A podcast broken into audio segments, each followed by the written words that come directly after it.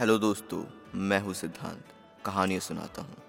मैं आपको सुना रहा था सत्य व्यास की लिखी कहानी दिल्ली दरबार।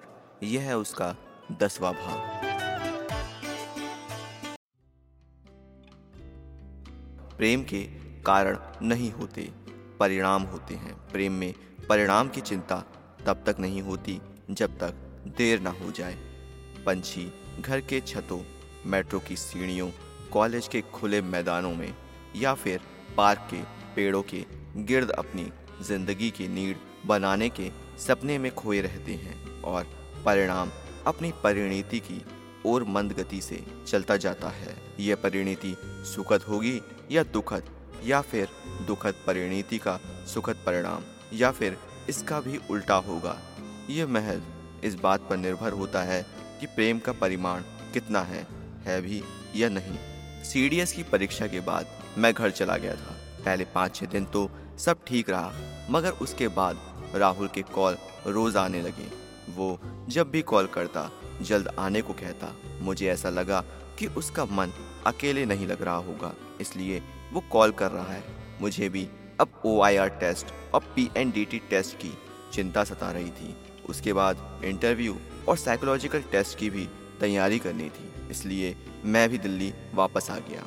सीढ़ियाँ चढ़ते ही मुझे घर का माहौल कुछ अजीब लगा। सीढ़ियों के नीचे लगे मोटर पंप चलाने के लिए उतरी परिधि ने मुझसे कुछ कहना चाहा, मगर अचानक रुक गई। उसने मेरे हेलो का जवाब भी नहीं दिया और आंखें साफ करते हुए सीढ़ियाँ चढ़ गई। मैं भी परेशान हुआ। परिधि के चेहरे से जाहिर था कि सब कुछ ठीक नहीं है। मुझे लगा कि ज़रूर राहुल से झगड़ा हुआ होगा, मगर जितना मैं परिधि को जान पाया था उस लिहाज से परिधि राहुल से झगड़कर रोएगी नहीं। इसके उलट वो चिल्लाकर अपनी बात मनवा लेने वालों में से थी। मैं थके कदमों से ऊपर चढ़ा। छोटू काम खत्म कर नीचे उतर रहा था। मैंने उसे सीढ़ी में ही रोककर चाय बना के जाने के लिए कहा, जिस पर उसने बताया कि राहुल भैया ने आपके जाने के बाद से दूध मंगवाया ही नहीं है। मुझे राहुल पर बहुत गुस्सा आया। मैं छोटू को जाने का कहकर कमरे में दाखिल हुआ। राहुल ने मुझे देखते ही हड़बड़ाहट में ही खड़े होकर कहा, छाड़ी भाई, अच्छा हुआ तू आ गया, जल्दी कर, घर खाली करना है। क्यों, क्या हुआ? मैंने घबरा कर पूछा। हुआ नहीं छाड़ी, होने वाला है, शांति से बैठ के बताओ क्या हुआ, मैंने राहुल को बैठाते हुए कहा।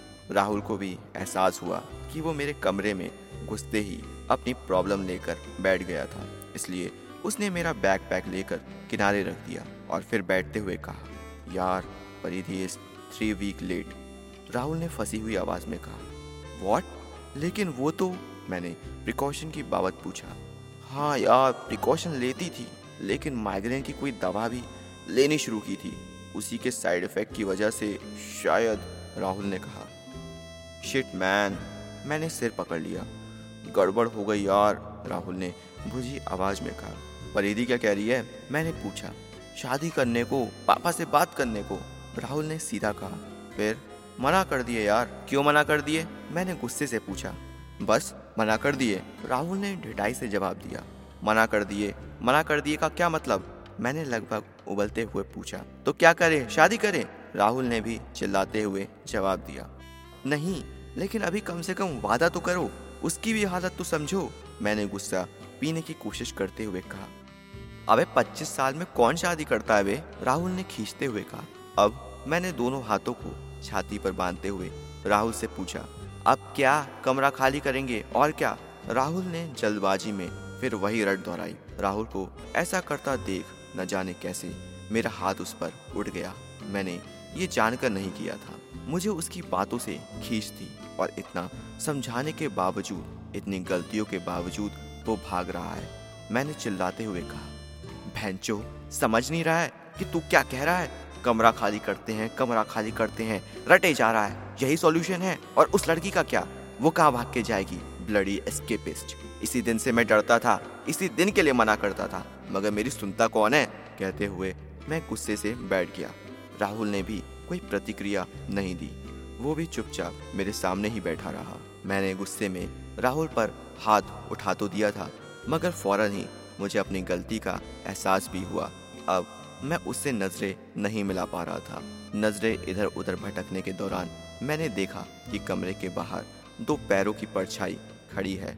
मैं समझ गया था कि परिधि दरवाजे के बाहर खड़ी हमारी बातें सुन रही है। मैंने राहुल को चुप रहने का इशारा किया। राहुल भी उसके पैर की परछाई देखकर समझ गया और अनमना हो गया। काफ़ी देर तक जब कोई बात परिधि को सुनाई नहीं दी तो वो दरवाज़ा खोलकर भीतर आ गई। पिछले एक हफ्ते में ही उसके चेहरे में काफ़ी बदलाव आ गया था। तनाव, परेशानी, अपमान और अनजाने डर ने उसकी सेहत पर अपना बुरा असर छोड़ा था। ऊपर से रही सही कसर राहुल ने पूरी कर दी थी। भीतर आते ही परिधि ने मुझे देखकर एक उतरी हुई मुस्कान दी और कहा, मोहित तू ज़रा दो मिनट बाहर जाएगा, मुझे इससे कुछ बात करनी है।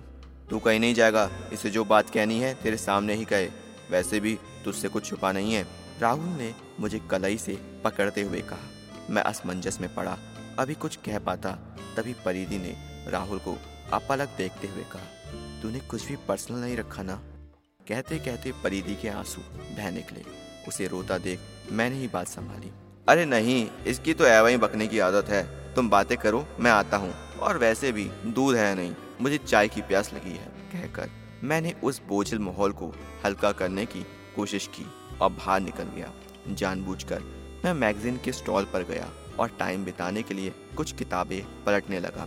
बिस्किट के दो पैकेट भी खरीदे और जब ऐसा लगा कि समय काफ़ी हो गया है तो कमरे की ओर चल दिया।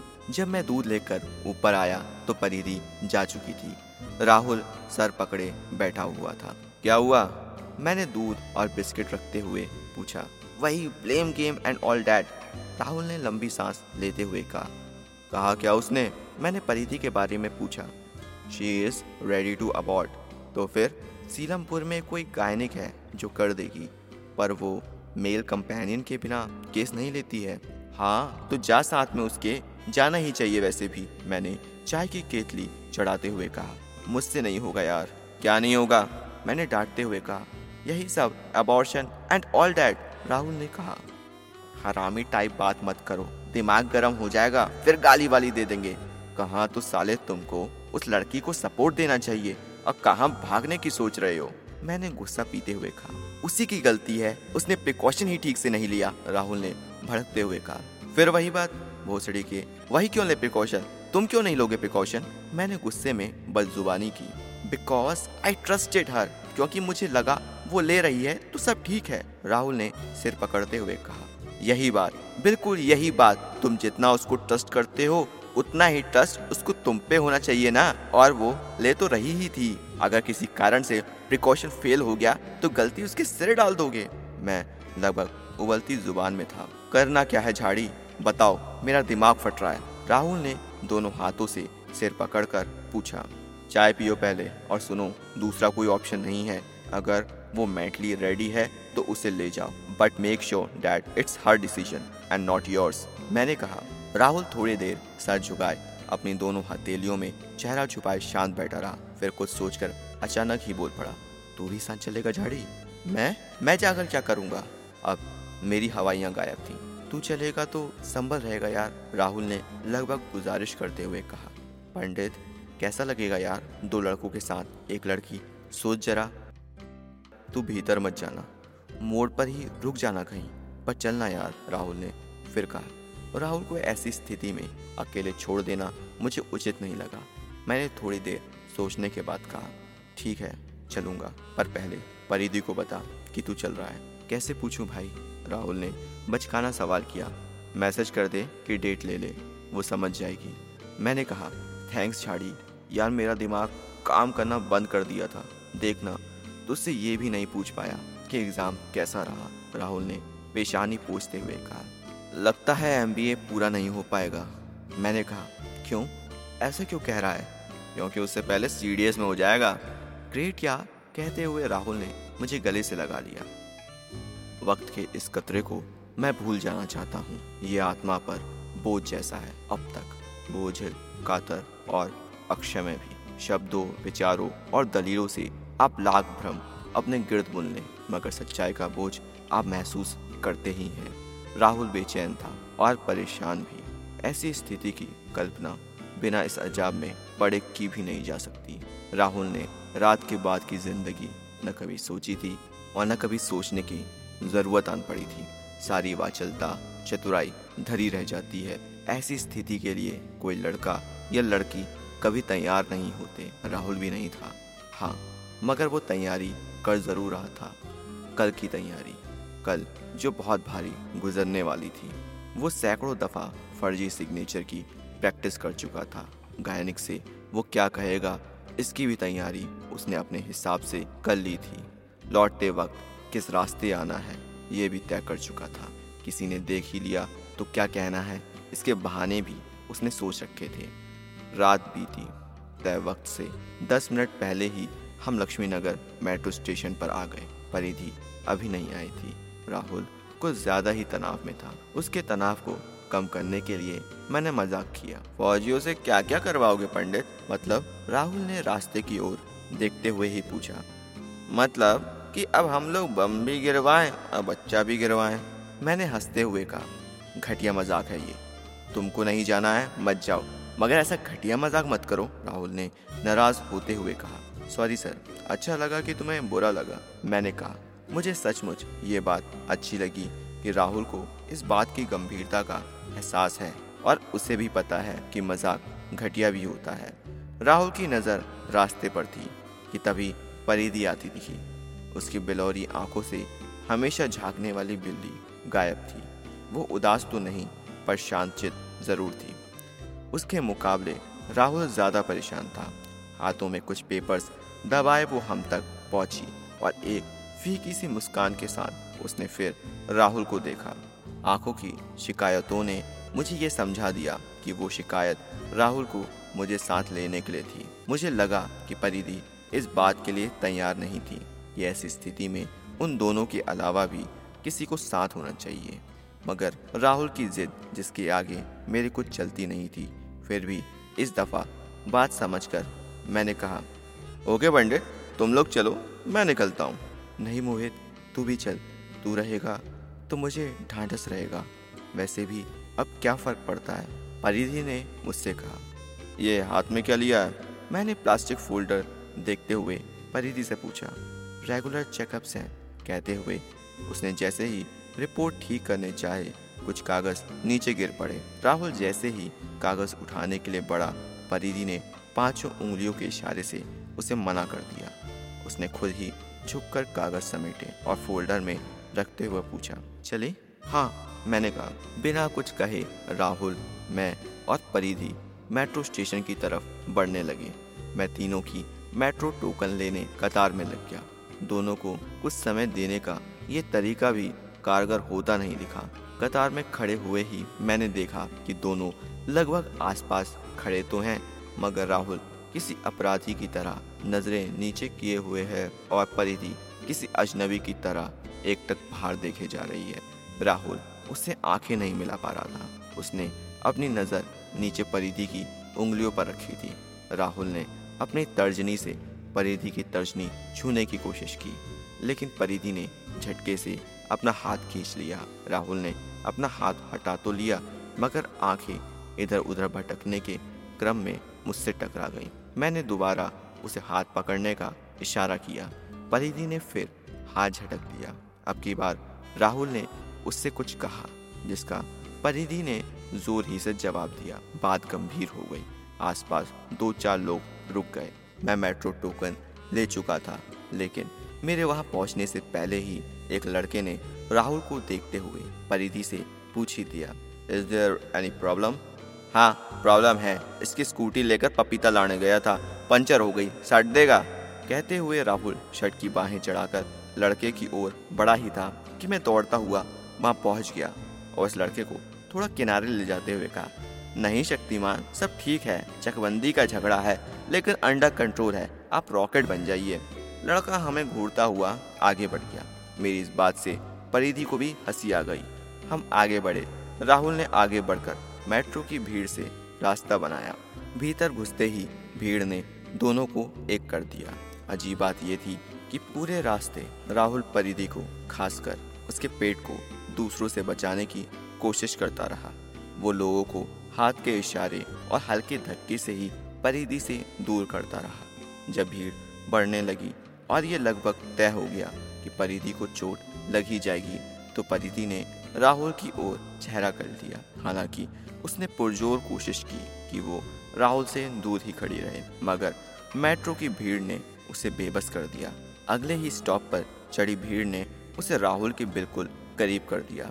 राहुल ने उसके हाथ से फोल्डर छीनते हुए मुझे दे दिया और परिधि को बिल्कुल अपने नज़दीक खींच लिया। फोल्डर दिए जाने के वक्त परिधि ने मुझे देखा। मैंने हाथ के इशारे से आश्वस्त कर दिया कि चिंता मत करो, मैं संभाल कर रखूंगा। परिधि बिना कुछ बोले राहुल से लगकर खड़ी रही। राहुल भी अपने दोनों हाथों से हैंडरेल को मजबूती से थामे रहा। कुछ ही देर बाद हम सीलनपुर स्टेशन पहुंच गए। मेट्रो से निकल थोड़ी ही दूर पैदल चलने के बाद वो क्लिनिक आ गया। घर के ही ग्राउंड फ्लोर में बना वो क्लिनिक देखने से ठीक ठाक ही लग रहा था। मैं मोड़ के मुहाने पर ही रुक गया। राहुल परिधि के साथ क्लिनिक तक गया और लगभग पाँच मिनट में ही लौट आया। क्या हुआ? लौट आया? उसके आते ही मैंने पूछा। वो गई भीतर, फिर पाँच मिनट में एक पेपर लेकर आई, कहा यहाँ साइन कर दो। मैंने कर दिया, फिर कहा कि दो घंटे लगेंगे, तुम बाहर ही वेट कर लो मोहित के साथ। राहुल ने चेहरा गिराए हुए कहा, चल तो ठीक ही है ना, वो बहुत मजबूत लड़की है, तो बेकार में इतना डरा हुआ था। मैंने राहुल के कंधे पर हाथ रखते हुए कहा, पता है झाड़ी, जब मैंने साइन कर दिए ना तो उसने थैंक्स कहा। राहुल ने आंखों के कोरों को साफ करते हुए कहा, जाने दे, उसका गुस्सा जायज़ भी तो है, इतना तो बनता है यार। मैंने राहुल की पीठ पर हाथ मारते हुए कहा, माँ की बहुत याद आ रही है झाड़ी। राहुल ने भर्राई आवाज़ में कहा, तो बात कर ले, आंटी कह भी रही थी कि तू बात ही नहीं करता। मैंने कहा, माँ लड़कों की पंचिंग बैग होती है, उनका स्ट्रेस बस्टर। दारू पीकर उन्हें दसियों प्रेमिकाएं याद आ सकती हैं, मगर आंसू पीते हुए उन्हें बस माँ ही याद आती है। माँ ने कभी छड़ी उठाई भी होगी तो बस इस वजह से कि पापा से कम मार पड़े।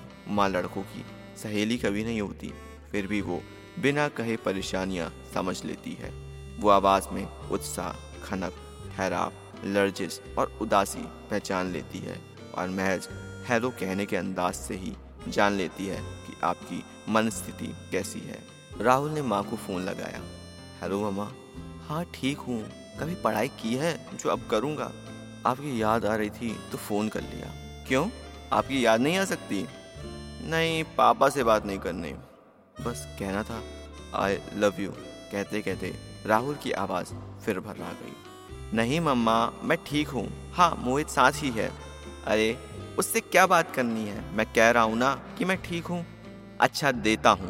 कहते हुए राहुल ने मोबाइल मेरी ओर बढ़ाया। स्पीकर पर हाथ रखते हुए उसने धीरे से कहा, मम्मा तुझसे बात करना चाहती हैं। मैंने फ़ोन लिया और कहा, आंटी नमस्ते। नमस्ते बेटा, राहुल ठीक तो है ना? हाँ आंटी बिल्कुल ठीक है। मैंने कहा, बेटा वो रो क्यों रहा है? राहुल की माँ की आवाज़ भी भर्रा गई। कुछ नहीं आंटी, ऐसे ही। कहीं कोई लड़की वड़की तो नहीं? नहीं आंटी, आप तो जानती हैं राहुल ऐसा लड़का नहीं है। हाँ वो तो है, चंचल है, लेकिन ऐसा नहीं है मेरा बेटा। अच्छा उसने किसी से उधार तो नहीं लिए? नहीं आंटी, ऐसा कुछ नहीं। बेटा पैसे की ज़रूरत हो तो बता देना, अंकल से कहकर जितने चाहिए होंगे भिजवा दूंगी। जी आंटी। इसी से झगड़ा वगड़ा तो नहीं हुआ ना उसका? नहीं आंटी। फिर वो रो क्यों रहा है? आंटी ने अब खुद रोते हुए पूछा। दरअसल माँ को आप बिना कारण बताए नहीं टाल सकते, झूठा ही सही, पर उनकी चिंता शांत करने के लिए कारण आपको ढूंढने ही पड़ते हैं। मैंने भी उस वक्त एक कारण ढूंढ ही लिया। आंटी मैं आपको बताना नहीं चाह रहा था, लेकिन आप परेशान हो रही हो इसलिए बता देता हूँ। स्ट्रेटेजिक प्लानिंग के पेपर में राहुल को मुझसे पाँच नंबर कम आए हैं, इसलिए उदास है। बस इतनी सी बात? उसे फ़ोन दो, मैं अभी कह देती हूँ, अगली बार तुमसे भी ज़्यादा मेहनत करेगा। आंटी ने कहा। जी आंटी। कहते हुए मैंने फ़ोन राहुल को दे दिया। हाँ मम्मा, हाँ इसलिए, हाँ पढ़ूँगा। हाँ अब आप पापा मत बनो, मैं पढ़ूँगा। Bye, love you, bye. Rahul ने कहते हुए फ़ोन काट दिया। घंटे भर का समय लगभग बीत चुका था।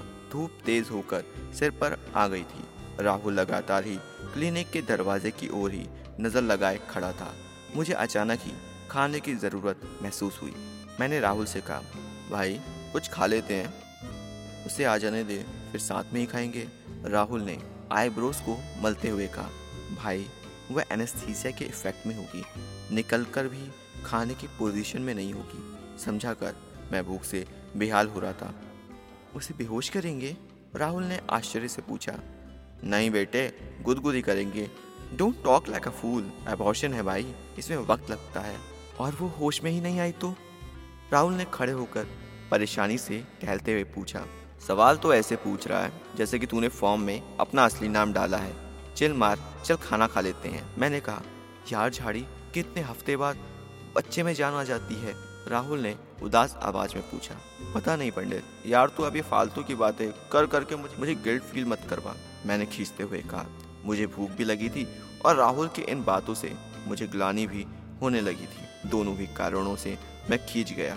राहुल शायद ये बात समझ गया। उसने कहा, यार झाड़ी तो कुछ खा ले, मैं तो नहीं जा सकता। अगर इसी वक्त उसे ज़रूरत हो गई या वो निकल आई और मुझे नहीं पाया तो बहुत बुरा होगा। राहुल को इस तरह देखकर मुझे अजीब लग रहा था। एक तरफ मुझे इस बात की खुशी भी थी, उसे किसी की फिक्र हो रही है, दूसरी तरफ मुझे ये भी डर था कि कहीं ये दिखावा केवल क्षणिक ना हो। मैंने आकर कह ही दिया, भाई एक बात कहूँ, एक दिन में इतना चेंज दिखाओगे ना तो हमको गुप्त रोग हो जाएगा। पर यदि ठीक है, तुम ही ओवर रिएक्ट कर रहे हो। व्हाटएवर मोहित, तो कुछ खा ले यार, राहुल ने खींचते हुए कहा। मुझे याद नहीं कितने दिनों बाद राहुल ने मुझे नाम से पुकारा था। मतलब साफ था वो परेशान था और मेरी बातों से बेअसर भी। शायद मेरी बातें उसे परेशान ही कर रही थी। यही सोचकर मैं कुछ खाने की तलाश में निकल पड़ा। आगे ही एक दुकान पर चिकन पेटीज और कोल्ड ड्रिंक की एक बोतल से मैंने अपनी भूख मिटाई। एक पेटीज और एक पानी की बोतल लेके जैसे ही मैं राहुल के पास पहुंचा, मैंने देखा राहुल परिधि को लिए आ रहा है। परिधि दो घंटों में हफ्तों की बीमार जैसी लग रही थी, पर निडाल तो नहीं थी, पर अपना सिर राहुल के कंधों पर रखे धीरे धीरे ही बढ़ रही थी। राहुल का एक हाथ परिधि के पंजे में फंसा हुआ था और दूसरा हाथ उसकी पीठ को सहारा दिए था। मैं जैसे ही पहुंचा, राहुल ने कहा, मैंने कहा था ना। राहुल मुझ पर ऐसे चिल्लाया जैसे सारी गलती मेरी हो। करना क्या है अब? मैंने भी खींच कर कहा, एक टैक्सी बुला ले, मेट्रो में जाना ठीक नहीं रहेगा। राहुल ने झट से कहा, भाई थोड़ी देर बैठकर मेट्रो से ही चलते हैं। तू देख नहीं रहा है ऐसी पोजीशन में कैसी खड़ी रहेगी मेट्रो में? तू टैक्सी बुला। डोंट वरी, मैंने एटीएम से पैसे निकाले हैं। राहुल ये समझा कि मुझे पैसों की परेशानी है, लेकिन मेरी परेशानी दूसरी थी और परिधि राहुल के इतने नज़दीक थी कि मैं ज़ोर से बोल भी नहीं सकता था। टैक्सी बुला तो लूँ भाई, लेकिन इसकी आंखें चढ़ी हुई हैं, घर पे शक हो जाएगा। मैंने फुसफुसाते हुए ही राहुल से कहा, लेकिन शायद नज़दीक होने के कारण परिधि ने सुन लिया। मूवी देखने चलें? परिधि ने उम्मीद ही कहा। क्या? राहुल हतप्रभ रह गया। पूछा, सुनता है क्या? मैंने कहा, मूवी चले। परिधि ने बहुत ही कमज़ोर आवाज़ में कहा। पहले तो मुझे हंसी आई, लेकिन मुझे भी परिधि की बात जच गई। ठीक ही तो कह रही है, थोड़ी देर थिएटर में रहेगी तो एनेस्थीसिया का असर भी जाता रहेगा, मैंने कहा। और हम एक पेड़ की छाया में रुक गए। थोड़ी ही देर में एक टैक्सी सामने आकर रुक गई। भाई ईडीएम मॉल ले लियो, राहुल ने कैब वाले को रोकते हुए कहा। कैब में मैं आगे बैठ गया। राहुल और परिधि पीछे वाली सीट पर बैठे।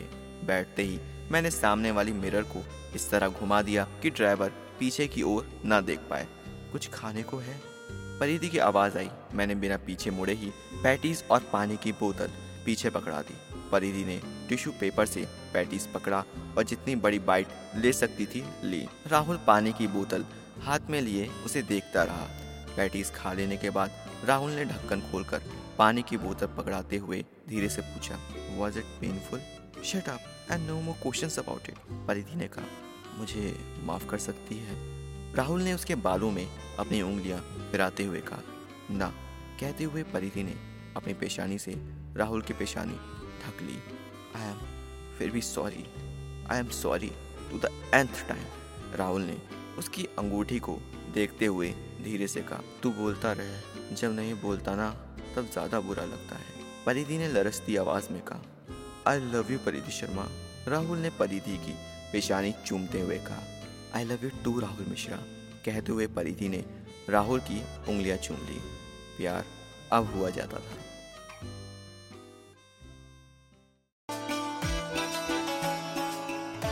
तो दोस्तों, ये था दिल्ली दरबार का दसवां भाग। आपको ये एपिसोड कैसा लगा मुझे कमेंट करके बताएं। अपने फीडबैक एंड सजेशन भी मुझे कमेंट करें। अच्छा लगा हो तो लाइक करें और दोस्तों के साथ शेयर करें। और हाँ, हमारे चैनल को सब्सक्राइब करना ना भूलें और बेल आइकन को भी ज़रूर प्रेस करें, जिससे अगले वीडियो का नोटिफिकेशन आपके पास सबसे पहले पहुँचे। मैं सिद्धांत मिलता हूँ आपको अगले एपिसोड में। तब तक के लिए stay safe and take care.